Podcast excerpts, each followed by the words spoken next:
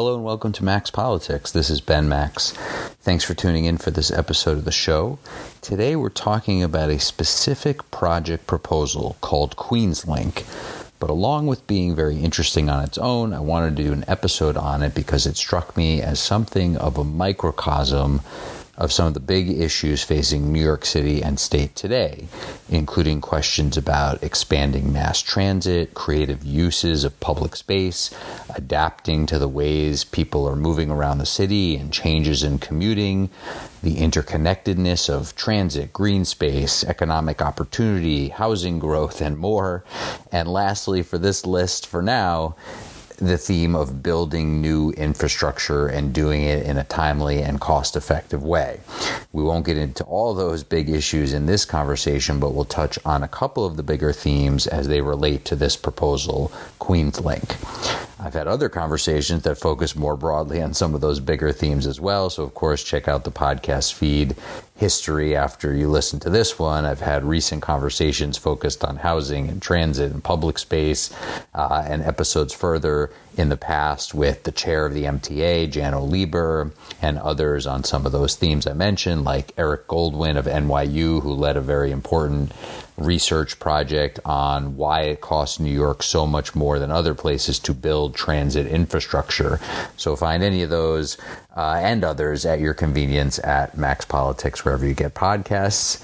Uh, but today, Queenslink, our focus for this show.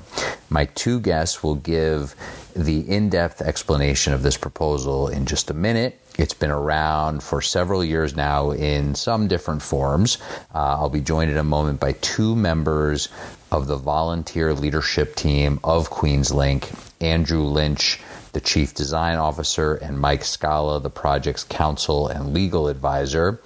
But I'll give you a brief overview here. Queenslink is a plan for, as they call it, rails and trails, subway line and park space along a 3.5 mile stretch of abandoned Long Island Railroad that used to go out to the Rockaways from central Queens. The rail line is still there, unused for more than 60 years and grown over. Uh, it's elevated. It sits prime for a revival, a reinvention, and that's what there's two proposals over what to do with it. Uh, one includes mass transit and one does not. It's known as the Rockaway Beach branch of the LIRR, but the vision from the nonprofit volunteer led Queenslink is to remake this right of way by redoing the infrastructure from the rail itself to new stations and making it part of the MTA's New York City Transit subway system, connecting the M train in central Queens to the A train in southeast Queens, going from Rego Park uh, to the Rockaways with a whole bunch of neighborhoods in between. You can check out the map. Uh, they include uh, Rego Park to Forest Hills, Middle Village, Glendale, Richmond Hill, uh, and, and a few others, Ozone Park, and, and so forth. And the ability here in this proposal uh, that's exciting to many people is this idea of different uh, connections in the subway system to avoid people having to drive to get certain places and adapt to uh, a whole bunch of ways that people uh, want to get around now and not just travel into Manhattan, although it's designed to also help people travel into Manhattan more efficiently and quickly and by uh, mass transit. So uh, there, there's a lot to the proposal. It would, uh, according to its um, supporters, it would create a very important north south subway line in Queens that currently doesn't exist. It would add four new stops with many connections, and it would also include dozens of acres of new park space. Uh, largely along this right of way and underneath the elevated train line. Um, according to Queenslink, the borough of Queens has not seen a new subway stop since 1988 uh, while the population of the borough has increased quite a bit, of course, and there's all sorts of different ways that people are doing business and getting around. It would allow many Queens residents a faster trip into Midtown Manhattan, but also, and perhaps more importantly, it would allow for some of this different and quicker ways to travel within Queens by public transit. Much of the proposed path is the elevated train line that is still there, although they would do some tunneling to create some of the connections. Um, but there are calls from some to simply make it an elevated park, like Manhattan's High Line uh, on the west side, with more green space on the elevated train line and also below where there's a lot of uh, land that could be turned into park space and bike paths and things of that nature. That competing plan is called Queens Way. So Queens Way is the all park plan. Queens Link is the quote unquote rails and trails. Uh, Queens Way, the, the park only proposal, would not include the major transit infrastructure effort of the Queens Link proposal and is therefore much less expensive and easier to get done and get approved. But of course, it does not include the very attractive to many aspect of expanded mass transit. Now, even though uh, the doing both proposal of Queens Link, which would include the transit and green space, might seem like a no brainer to many, many people, uh, unless you're some of the residents who would be directly next to or under the path of the new train extension and not happy about the construction or the ongoing uh, noise and, and added commotion. although there's many people in the path of the line that might be eager to have that access to mass transit, um, it's not an easy lift, uh, no matter how much of a no brainer it might seem. And this is part of why I think it's a very interesting discussion as a microcosm of some of these bigger trends I mentioned uh, at the beginning of this introduction. Uh, by no means has there been a very sort of quick get to yes on the idea of uh, reactivating the rail line to connect the M train and the A train and provide this new set of subway stops. Um, there's naturally a certain set of local reader, uh, residents and elected leaders who are angling for only the Queensway plan of park space and opposed to Queenslink. Um, but it can also be very hard to get the big, big decision makers like the mayor, the governor, and the MTA on board with a significant and not cheap new uh, infrastructure project. The MTA has included reactivation of this line in some of its planning. Uh, it continues to evaluate it, including in its just released 20 year needs assessment document that just came out in early October here when we're talking. And it continues to look at it. It analyzed, a, the MTA analyzed a variety of potential projects in that 20 year needs assessment, only some of which will be included in the Transportation Authority's upcoming five year capital plan, which is due out next fall in uh, the fall of 2024. So, Queens Link supporters, including many elected officials, there, there's a, a big and diverse group of elected officials who are supporting the trail uh, and rail project of Queenslink. They are trying to get it included in that next MTA capital plan, which will be a big lift and would be a major victory for Queenslink to get it in there. Uh, one last thing on Queens Way versus Queens Link before we get to my two guests to dig into Queens Link a bit more. Mayor Eric Adams has not voiced opposition to Queens Link, um, which would perhaps be mostly up to the governor and the MTA to really pursue, given the rail aspect, although the mayor could easily take it up as a priority and then, you know, really get some momentum behind it. But Mayor Adams has given actually a big boost to Queens Way supporters who are looking to turn the elevated decommissioned rail line into the High Line esque park in September of 2022, so about a year before we're talking now, Adams announced a $35 million city investment for design and construction of phase one of Queensway. So basically, giving his support to the Queensway proposal. This first uh, phase, which they're calling the Metropolitan Hub or the Met Hub, would, according to the mayor's office, take a vacant city owned corridor in Forest Hills and turn it into a five acre park with about three quarters of a mile uh, of greenway and open space. So that boost to Queensway is in somewhat in motion, and it's something that supporters of QueensLink, like my guest today, have to contend with. Uh, though they and others note that investment in green space, like what the mayor announced, can easily fit into the bigger QueensLink plan as long as the work on the green space doesn't start to really box out the needed uh, train focused infrastructure work. All right, so let's get to my guests here. So let's talk more about Queens Link and the push for rails and trails in Queens. Joining me now, Andrew Lynch, Chief Design Officer, and Mike Scala, Counsel and Legal Advisor for Queens Link. Gentlemen, thank you both for being here. Thank you for having us. Thank you, Ben. Good to be here. So, Andrew, I gave a little bit of an overview here, but I didn't really want to get into all the details because you would be much better at this than than me. So, give people, if you can, the broad overview of what the proposal is here, what it sort of entails. We're not we're talking about a few miles of, of mm-hmm. rail, but it includes pieces that would need to be constructed and connections. So just give people, uh, you're the chief design officer, give people the overview of the Queens Link design and from where to where and what would it connect and all of those fun, important details that we'll get into here. Absolutely. Thank you, Ben.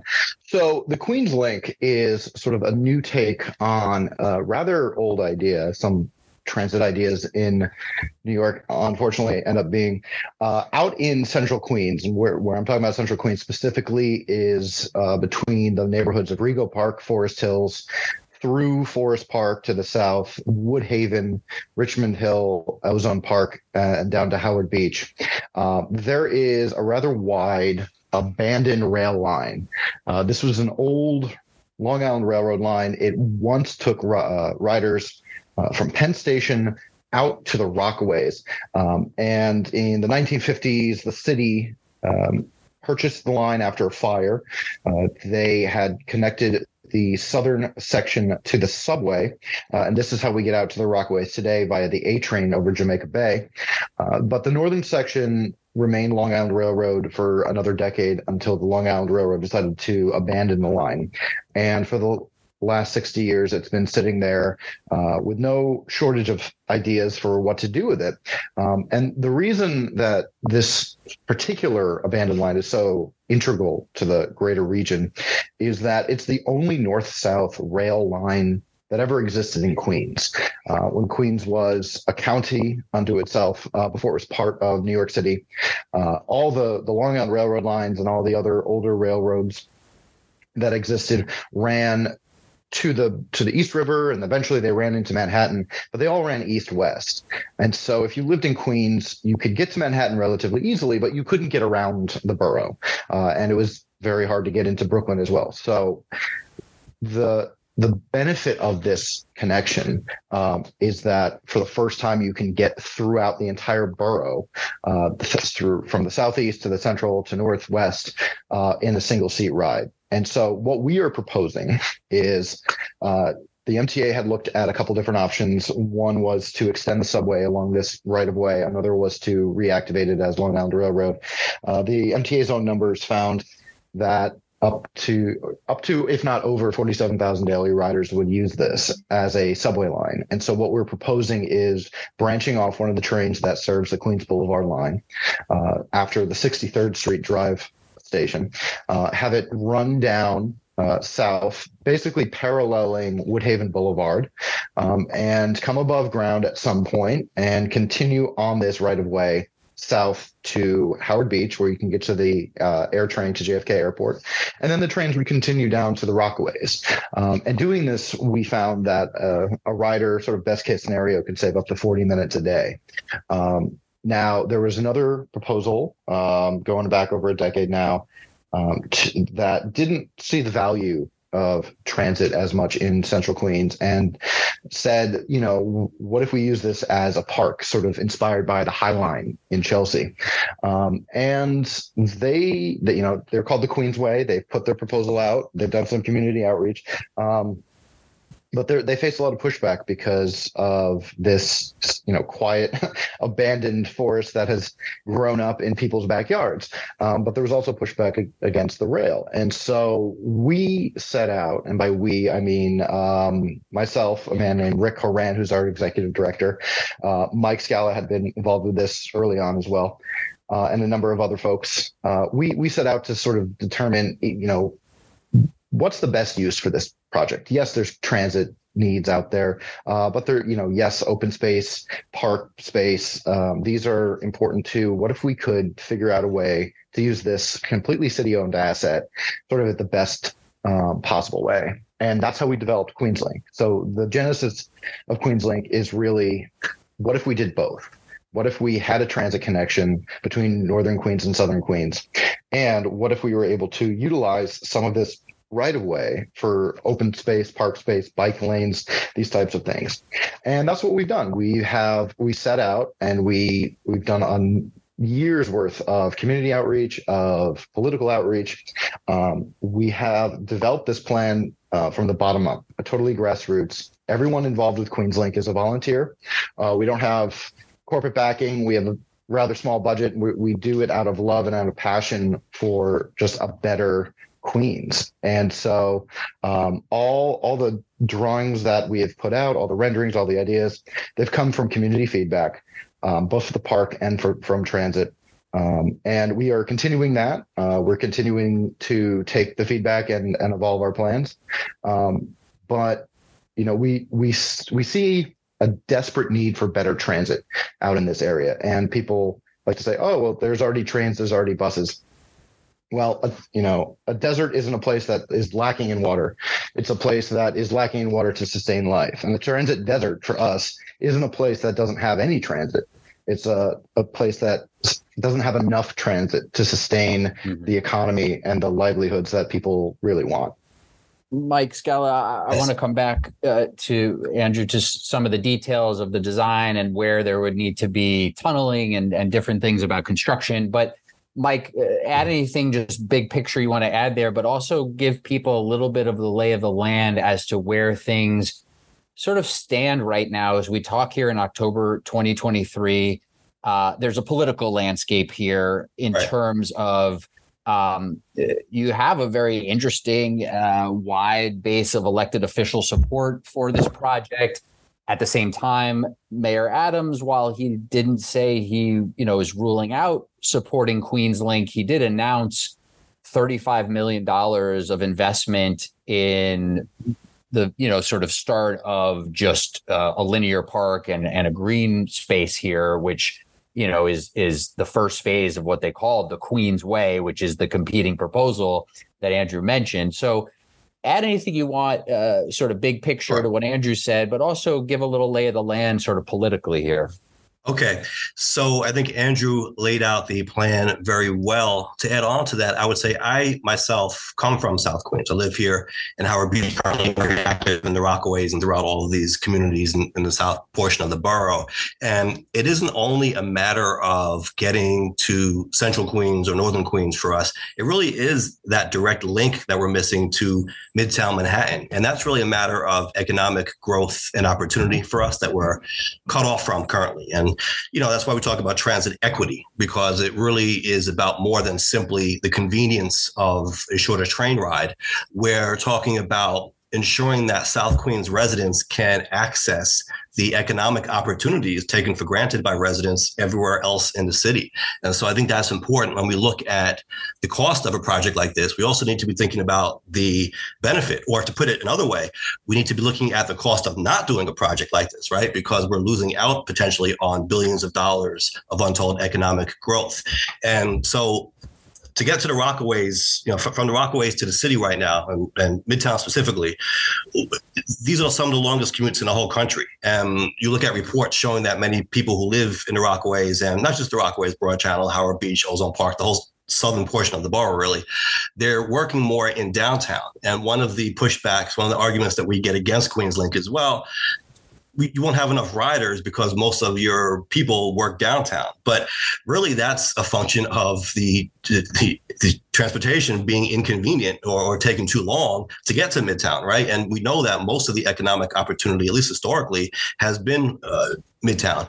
And so uh, we are cut off from the rest of the city, and that's costing us in, in many ways. Now, you mentioned the mayor allocating $35 million for the first phase of the Queens Way. As Andrew said, the Queens Link is a dual use project. We're pushing for rails and trails. And so, if done right, that money really could be the first phase of the Queens Link because we want uh, park space to be used as well.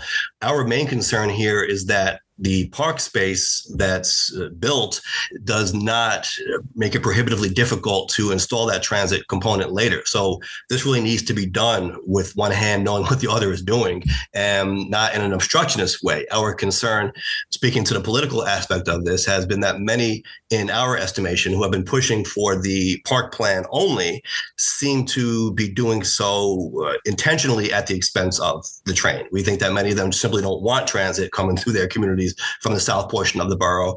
And so uh, they're trying to throw a wrench in it. I would say, and this is just me speaking myself, that there are some who care more about blocking transit than they do about getting a park, but they'll advocate for the park because they think that's their way of stopping transit in a polite way.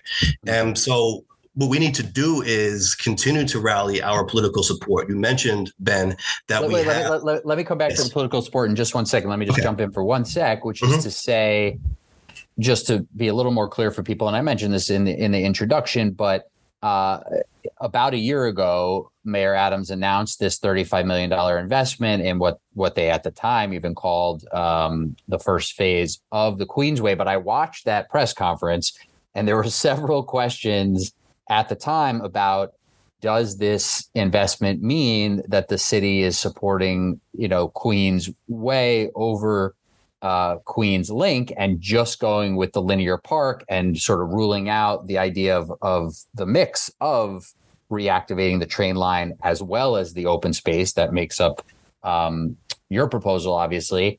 And a, a number of people were very clear to say, no, this does not preclude that. At the same right. time, obviously, as soon as you start to sort of get momentum behind something, um, you know, it can make uh, alternatives challenging and so you're getting at you know one of the biggest questions moving ahead is how that initial investment actually gets implemented and whether there are ways that proponents of queensway as you say some of whom may just be most interested in blocking new transit or blocking the construction that would you know mm-hmm. come with some of the new transit you know how do they uh, potentially attempt to sort of box out uh, uh, queens link but you know that'll that'll be something to watch down the line Absolutely. And really, it is all about the narrative. You know, we continue to say we're about rails and trails. Obviously, our priority here is transit, but there's plenty of space that would allow new park land, new park construction, however that looks, throughout the right of way. And we've talked about letting the communities along the right of way decide how that should look. Unfortunately, the narrative that you most often see in the media is we want trains only and they want parks only, and who's going to win the train or the park. And so that's why when you mm-hmm. see an announcement of $35 million for parks land, you you know, you tend to think, okay, this is Queensway. And to be fair, Queensway was certainly pushing for that and, and I think convinced the mayor to do that along with some of their supporters. But you know, the picture isn't really that cut and dry because we're saying rails and trails. And so as long as that parkland doesn't stop the trains from coming in, we're all for it. That's the first step of our project, right? We want both. Uh, but it is a matter of making sure that it's done uh, in a way that preserves that transit line because even in the MTA's uh, assessment that came out today, they, they, mentioned that could be a potential challenge, right, of transit along the line. Well, is this a plan for, I think they put, a, they put it as a proposal for park space along the line, right? So mm-hmm. we're saying, yes, we don't want that to be uh, an inhibitor. We actually want this to work together, but we need to do that deliberately. And that's where the political support comes in. Quite honestly, aside from all of the elected officials we have on board already, we've got a, a wide breadth of them. I think we're a very diverse coalition that we've built across the political spectrum. We need a mayor and a governor who support the plan. I mean, look what happened with IBX. I think that's the type of political buy-in that we need. Mm-hmm. IBX, the Interborough Express, that is uh, the proposal that Governor Hochul and the MTA and, Mayor Adams as well, and many officials, including uh, Brooklyn Borough President Antonio Reynoso and others, are are very mm-hmm. behind to add rail, likely rail, uh, on a Brooklyn Queens corridor. Uh, with with many uh, new stops along the way that connect to to other mass transit. Um, say a little bit more, Andrew, about uh, sort of what the the stops along the the envisioned path here would be. Mm-hmm. Say a little bit about where you you don't have to be exhaustive on this, but like where the major sort of construction components would be, and just give a little bit right. of a sense of like the biggest lifts to making this reality in terms of uh, the actual construction project that's needed. And uh, as the MTA has evaluated it, uh, sort of how they have uh, responded to you know the proposal and their evaluation of the sort of construction and costs. Right.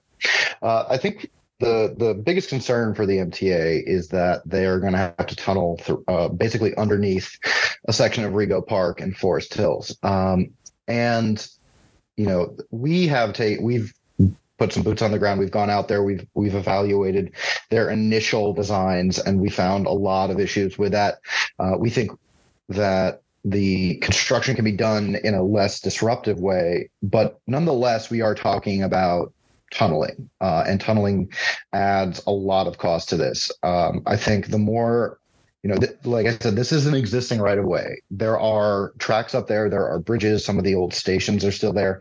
Now, they're all going to have to be rebuilt. I mean, this has literally been falling apart for 60 years. It's not like you mm-hmm. can just go there and, and, throw a train on there and call it a day.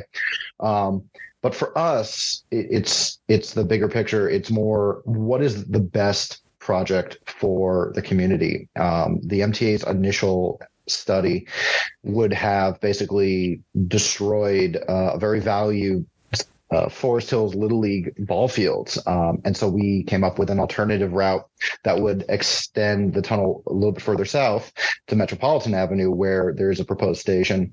Uh, but because of the commercial nature of that area, uh, the construction would be less detrimental to the um, the residential neighborhood. Uh, that's something that has been received favorably, as you could imagine. Um, but beyond, uh, you know, south of that, there's some other issues as well along sort of how you know Queens has developed a lot in 60 years, and the right of way itself, while intact, uh, definitely has some some sections that have been repurposed. Um, and, you know, going south through Forest Park, the right of way itself through Forest Park uh, was converted into park space legally. So that that's something that we have to contend with. How do we replace that? Which mm-hmm. is great because we're proposing up to 33 acres of new park space along the right of way. So we can more than replace what we need to take. Um, and south through, you know, in south of Forest Park, uh, the the right of way is a little bit more narrow, um, and so we need to look at different techniques for creating sound mitigation, uh, making the the tracks quieter. Uh, built, we have proposed building. Um, sound walls similar to what you see along highways um, and blocking the right of way from the nearby homes using uh, sort of natural vegetation. Mm-hmm. Uh, so there's there's all these like creative solutions that are out there should anyone be interested in actually pursuing this. Um, the, the the other stations along the line. One would be at Jamaica Avenue with the transfer to the J and Z train. Uh, the next station down would be at Atlantic Avenue, uh, where there is an abandoned Long Island Railroad station on the Atlantic line as it goes between downtown Brooklyn and Jamaica, where we are proposing reopening that for better regional connectivity. Uh, and then further south, connecting to the A train as we go down to Howard Beach and the Rockaways. Uh, and so for us, it's not really the the the most important thing about this isn't uh, isn't the three and a half miles. It's what that connection of three and a half miles allows some rider to use the network in a new way, get around. You can go from you know Far Rockaway to Jamaica in a, in faster time, or you can get up to Shea Stadium. I'm sorry, Citi Field. I've been here too long. um, and so you know it, it's these type of different ways of thinking about how to get around that um, a project like the IBX is well suited for. But you know, people have asked us, is like, how does your how does your project relate? It's like, well, we we hit all the same metrics. We have just as much ridership. Um, and it's about the connectivity. And so mm-hmm. uh, it's not for us, it's not an either or situation. It's more uh, we have this opportunity um, and we can't let it basically be blocked by any other type of development going forward. We, like Mike said, like we have to do this hand in hand. Right. And also your, to add to that cost, the cost estimate on this roughly. there's been a lot of numbers thrown around. The original mm-hmm. cost estimate that the MTA put out in 2019 uh, pegged this at 8.1 billion dollars, and we we scoffed at that, um, and we were able to put out a counter estimate uh, closer to about three and a half billion dollars. Um, we still think that is very high, uh, but with the tunneling and um, especially the, the tunneling that we're talking about, um, it would be you know in the multi-billion dollar range. Uh, but a lot of this would be on an, an, above ground, like I said, existing right of way, much similar to the uh, IBX proposal, which is on existing right of way. Uh, and so this is where we we kind of question the numbers. Um, the 20 year needs assessment that was just released t- today uh, brought the number down to by the MTA, brought it down to 5.9 um, billion dollars. But again, like this doesn't stack up with a number of their other proposals. Um, Second Avenue, which has much, much more complex and expensive tunneling, uh, is uh, phase three is which is about three three a little bit over three miles is pegged at 13 billion dollars whereas the, you know that would be entirely tunneled hmm. uh, where the tunnel we're talking about is you know less than a mile um, or maybe just about a mile um, and so it, the the cost estimates don't really make sense to us, especially um, when then the IBX, which is proposed at being about 14 miles long, um, is only going to be five and a half billion dollars. It's just sort of like, wait a minute, like th- these are big numbers that the average person can't really wrap their head around.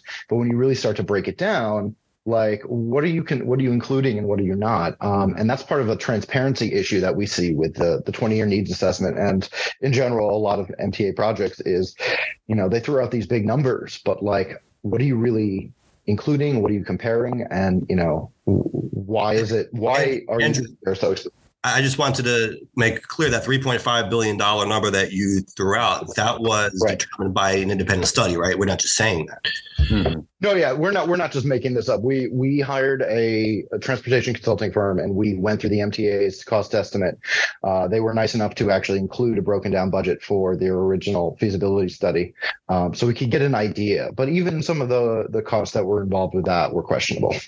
Gotcha. Mike, you were going to jump in earlier. Is there something we should yeah, get back well, to that you were going to say? When Andrew was speaking on the connectivity improvements with the project, you know, I would argue Resorts World is being underutilized. Part of it is because it's not as accessible to the rest of the city as it can be. And JFK Airport, you know, it's been long talked about for a one seat ride between the airport and Midtown. We don't have that. Um, as far as I'm aware, New York City is the only major city in the entire country where there's no direct link from its major airport to its city center, if you wish. You know, most places and, call downtown. I think our equivalent to that is Midtown. Uh, we don't have that. And again, it's costing us billions of dollars, I think, every year in economic growth. And, and, and, not to get into a whole discussion of casinos, but there's also the potential here that Resorts World is going to be uh, a, a, winner in the casino bidding to expand to a full scale casino, right? And that that could potentially make it a much more uh, frequented uh, establishment. Absolutely. Not to mention the fact that we really are losing out in terms of these mega conventions that are out there now, right? They're not coming to New York because we don't have a center large enough. Even Javits Center isn't large enough. Resorts World could fill that gap, but we would definitely want that connectivity there.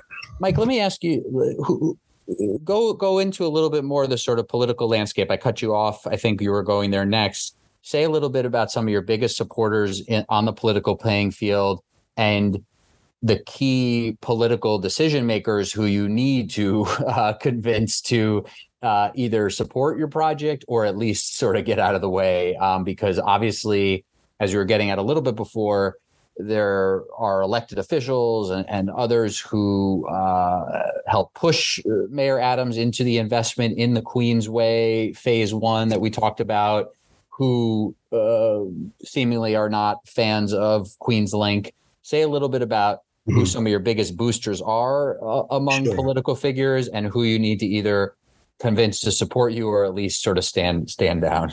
Sure. So we actually sent a letter to the mayor and the governor. This is a while back now, uh, but it was signed at the time by 15 elected officials and community boards, and we've expanded on that since. And so we're talking about everyone from Queensborough President Donovan Richards to State Senator James Sanders Jr. to uh, Khaleel Anderson, who's in the Assembly now. We've got the chair of the Transportation Committee in the City Council, Selvena Brooks Powers, who not only signed on to the letter calling for an EIS, an, uh, uh, an environmental impact statement on the plan, but also introduced a resolution in the City Council calling on that. And that's important as she is the chair of that Transportation Committee. Of course, the City Council can't uh, make it happen, but they can go on record with their resolution saying that they support it.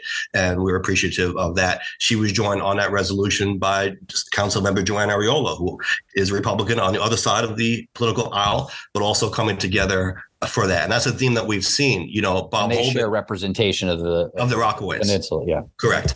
Then you've got um, Bob Holden. You know, who's a Democrat, but we know was elected initially as a Republican and uh, is, is, quite conservative. I think on the scale of New York City yeah. Council members, he represents part of the right of way. He came on on board. He's a very strong supporter of that. Recently, we were joined at a rally by Jumaane Williams, the New York City public advocate, who is a proponent of the plan.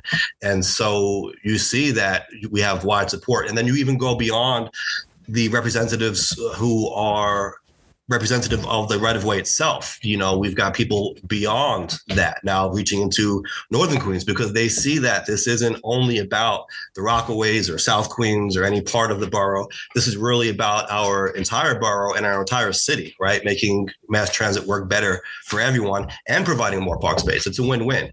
And so I think if you were to, to compare the elected officials on board with our project and those uh, for the Queens Way, we blow them out the water, right? Right? We have much more political support. Uh, unfortunately, you need, I think, even more than that, right? I think when you're talking about a project as ambitious as this, that the MTA would have to invest a lot, in, and, and and quite honestly, that would take money possibly from the federal government and at the state level, you know, it's going to be all hands on deck type thing.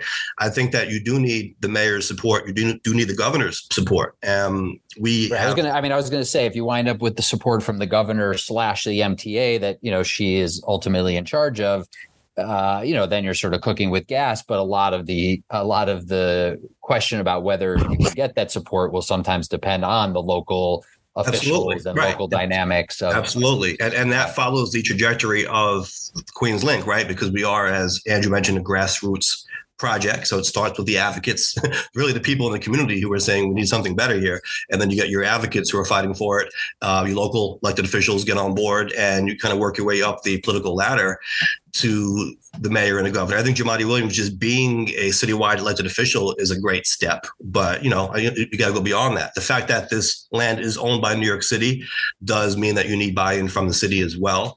Um, so you know, I think it's a matter of us continuing to build that political support, continuing to have conversations with the governor's office and the mayor's office and everyone we can to make it clear that this is a very popular project with good reason right? And I think ultimately officials have to respond to political wins if they're strong enough. So it's on us to, to keep I, that pressure on. I, I, know you're both here, obviously, as uh, volunteers, very active with Queens Link, and you're making the case for it here. I, I'm going to ask you to tell me and tell listeners uh, anything you're hearing from people who are opposed to it in terms of arguments that uh, you know aren't the obvious ones in terms of opposition to construction and noise and you know some of the disruptions and mm-hmm. we've touched on that already a little bit here obviously and with any major infrastructure project clearly there will be some disruption and some environmental impact and things that need to mm-hmm. either be mitigated like the noise like andrew was discussing earlier or you know different different ways in which the design can be tweaked but always there's going to be disruption with something like this are there any other arguments besides sort of uh, you know some questions about the cost, perhaps obviously, and where the funding would come from? But even even on the funding, I mean, it, if any, you know, if there's anything out there right now, at least thanks to the federal government, there is infrastructure money around. Mm-hmm. Um, but is there are there any other arguments against that that are out there that that, that people should hear? And you can quickly debunk them if you want. But but what are there other things that people are saying uh, to oppose Queens Link? or do we just um, sort of um, get this undercurrent? Andrew, before But before yeah. you get into that, I just want to quickly, because I don't want to get any pushback for leaving people out. There are a lot of supporters. I do want to shout out Assemblywoman Stacey Pfeffer Amato, who's been a very Absolutely. big supporter of this as well. But you know, please, I'm not trying to leave anyone out. You can yeah, I think you have everyone on your website. People yeah, can check yeah, out your website. Yeah, absolutely, absolutely. Go ahead, Andrew.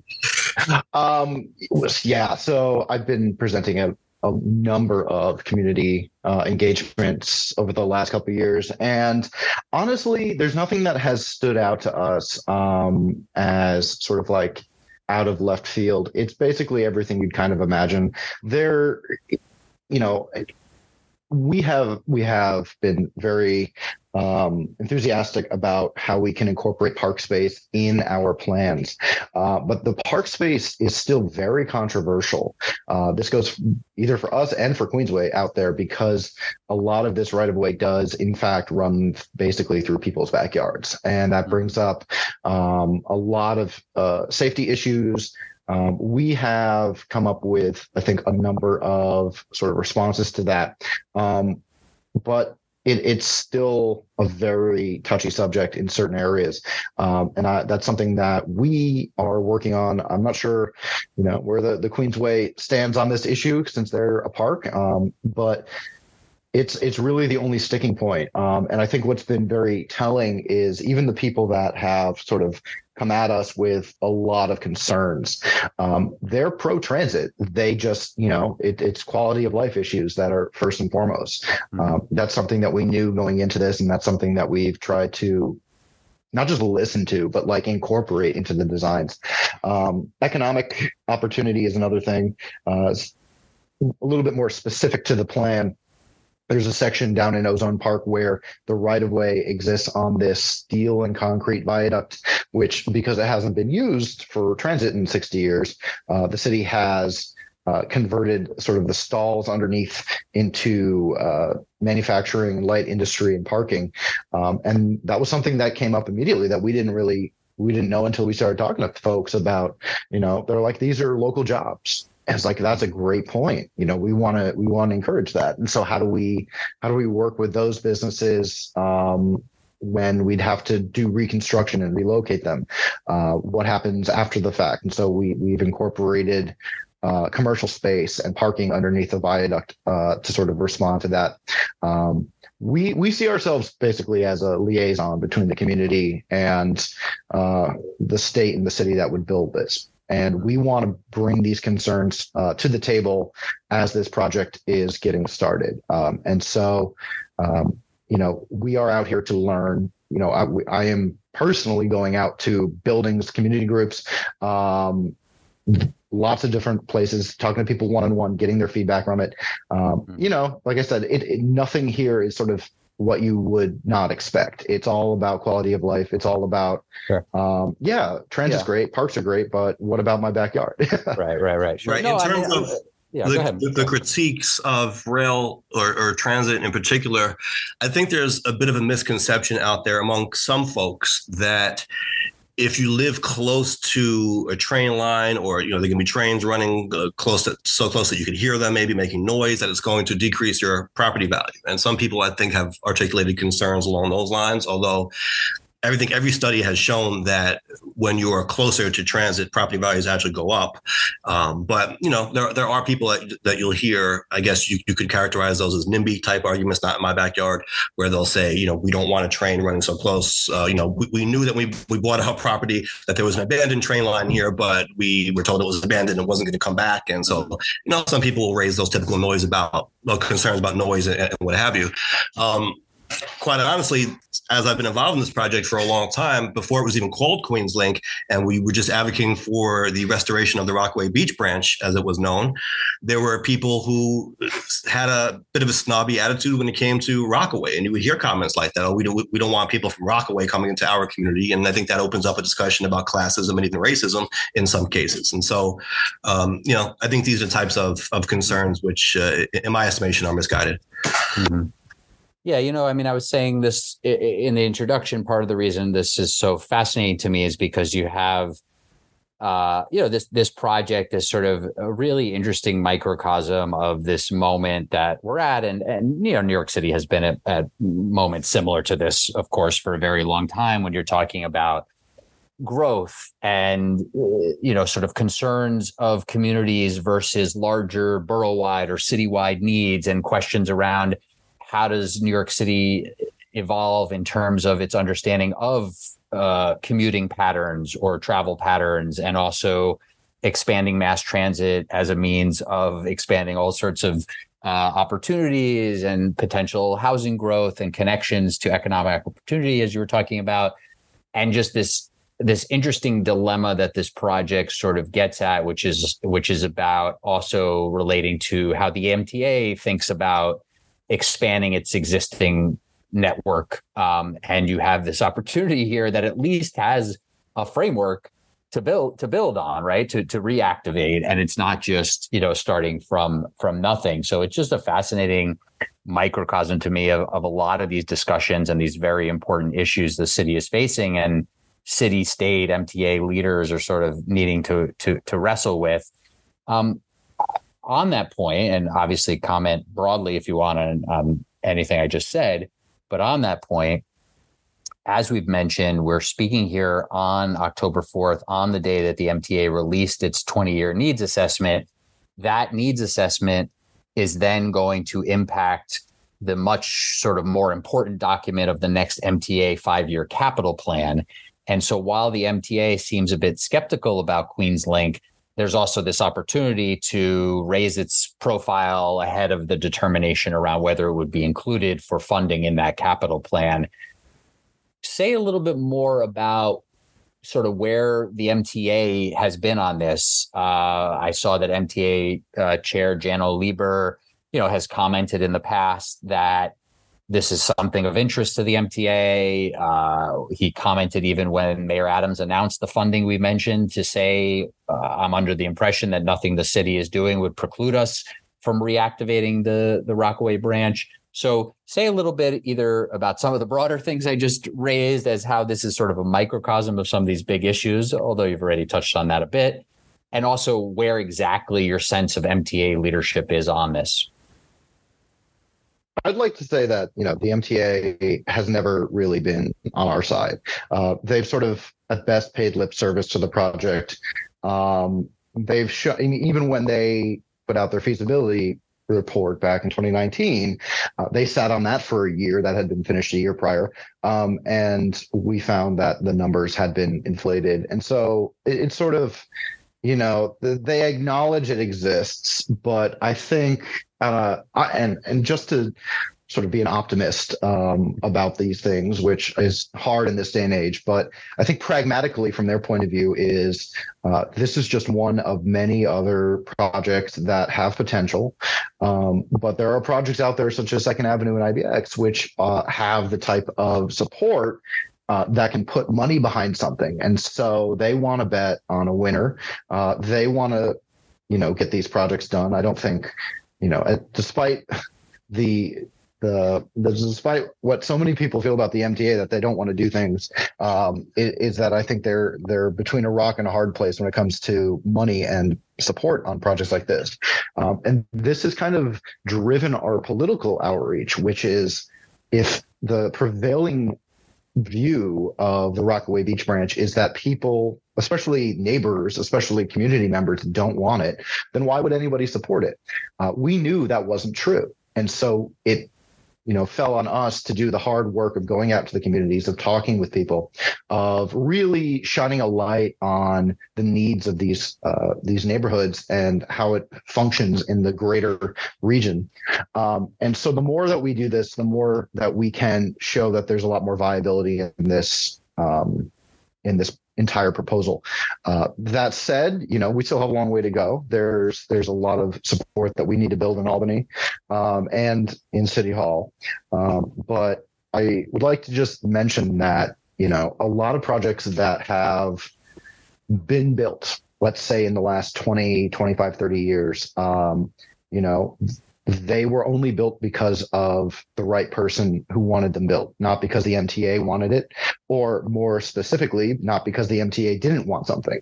Uh, something that we have been told many times over is, oh, the MTA doesn't want this. And I'd like to remind people the MTA didn't want to build elevators in stations until they were sued multiple times over. Um, the MTA didn't want to build the 7 extension. Uh, they didn't really want to build the third track or Second Avenue until advocates brought it to uh, attention and the support was found um, at the state and the city level. And so that's why we just see this uh, the 20 year needs assessment as, you know, it's a recommendation, but it's not an end all be all. I'm just glad that whoever grades trains didn't grade my papers in school.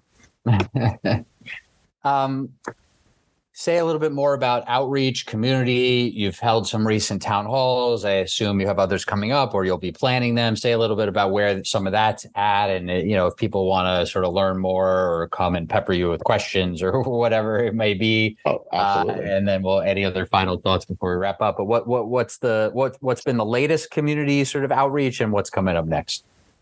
Uh, the the biggest one we did recently, uh, this is a couple weeks back now, was at, at Forest Hills on the uh, the the public library at Metropolitan Avenue. Uh, we had a standing room only crowd. It was it was fantastic. We got a lot of people that lived right along the right of way that had a lot of concerns, and we were able to meet with, uh, and we will continue to meet with uh, on a one on one level to really understand sort of a lot of the super hyper local issues, if you will.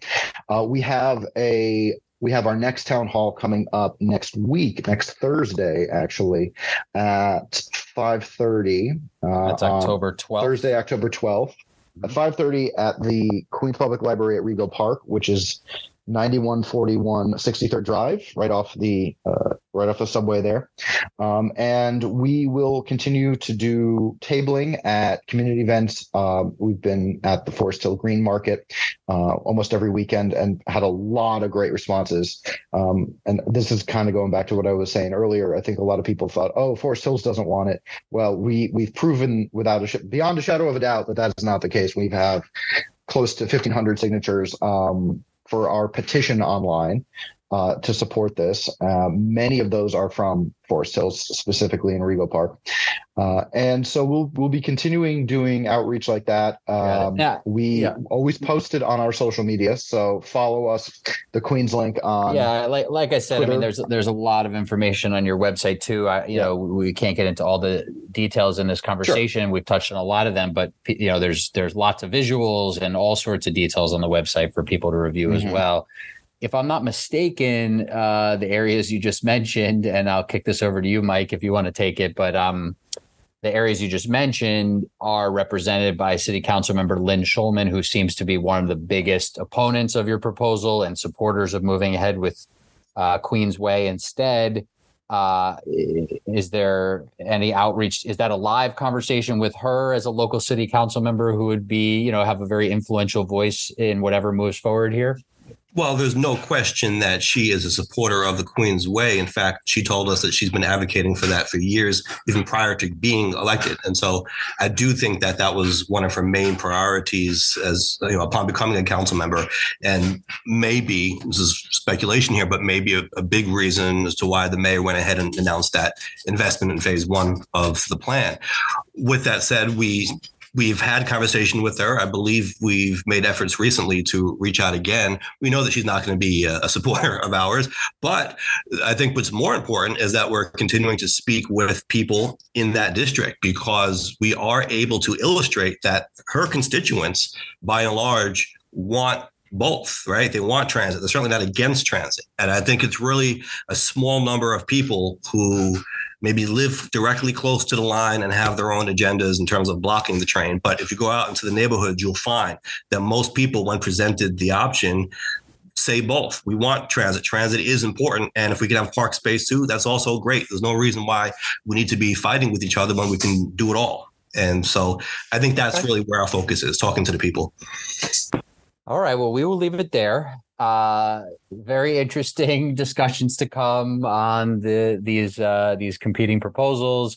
Uh, as I said, you know, the idea that this would provide transit as well as lots of green space, you know, was one of these things that caught my eye and said, well, who who would be opposed to that if the city can add to its mass transit network? Again, uh, that of course is you know a, a 30,000 foot view but um, a lot of local issues to work through around construction and all sorts of other things here but it's really really an interesting sort of case study in where the where the city's at where the state's at where the MTA is at in terms of considering this proposal for adding uh, to the city's mass transit network in a way uh, reactivating this 60 plus year uh, long uh, and counting hiatus for trains along this rail uh, railway track uh, that's that's known as the Rockaway Beach branch. Um, but uh, thank you both for taking the time, Andrew uh, Lynch, Mike Scala of Queens Link. Appreciate all the time. Any any last thought of anything we didn't get to that that is just on the tip of your tongue that you want to make sure people hear on this project?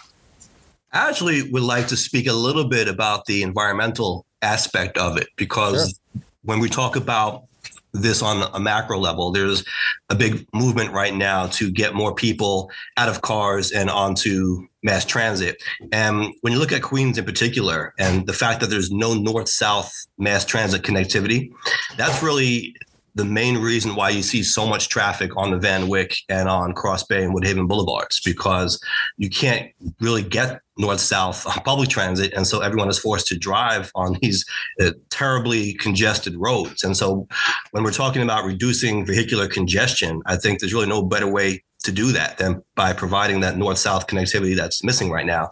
It'll get a lot of people out of cars and onto the trains. All right. We'll let that be the last word. Andrew Lynch, Mike Scala from Queens Link. Thanks again for the time and uh, best of luck out there. Thank, Thank you. you so much, Ben.